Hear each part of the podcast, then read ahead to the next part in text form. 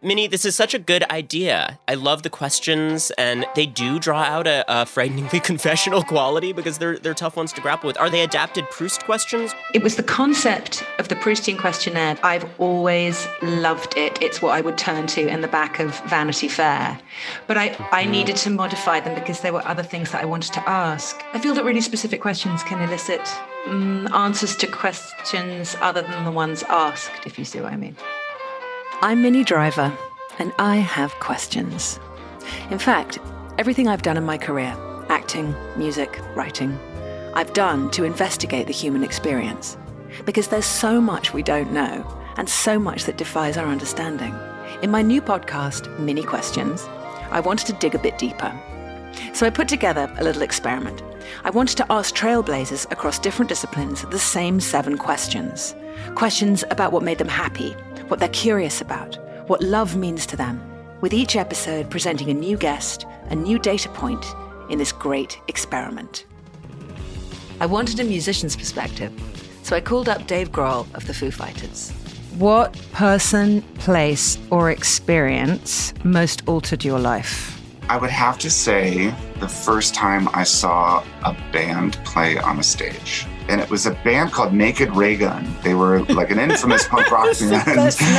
I was in this dark bar that smelled like bleach and beer, and they started playing. And like my chest was against the stage, and their sweat was on me. I was getting thrown around by people with mohawks. And so I was like, this is what I'm doing for the rest of my life. I was curious how an actor might answer this question, so I asked the brilliant Viola Davis if I could pick her brain. My dad dying was a big one because I was there. You're not thinking about how he pissed you off. You're not thinking about that he was an alcoholic. You're just thinking about the fact that I loved him.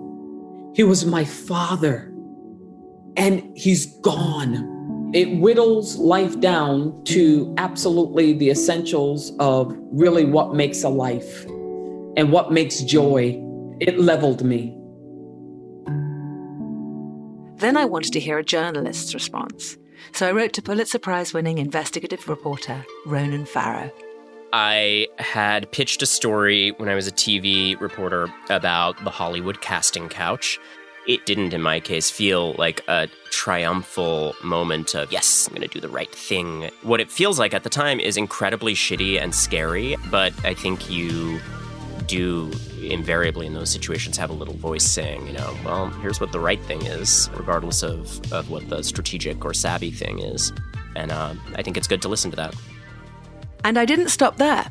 I called more and more people with my questions, and now I'm sharing my archive, Minnie questions, with you.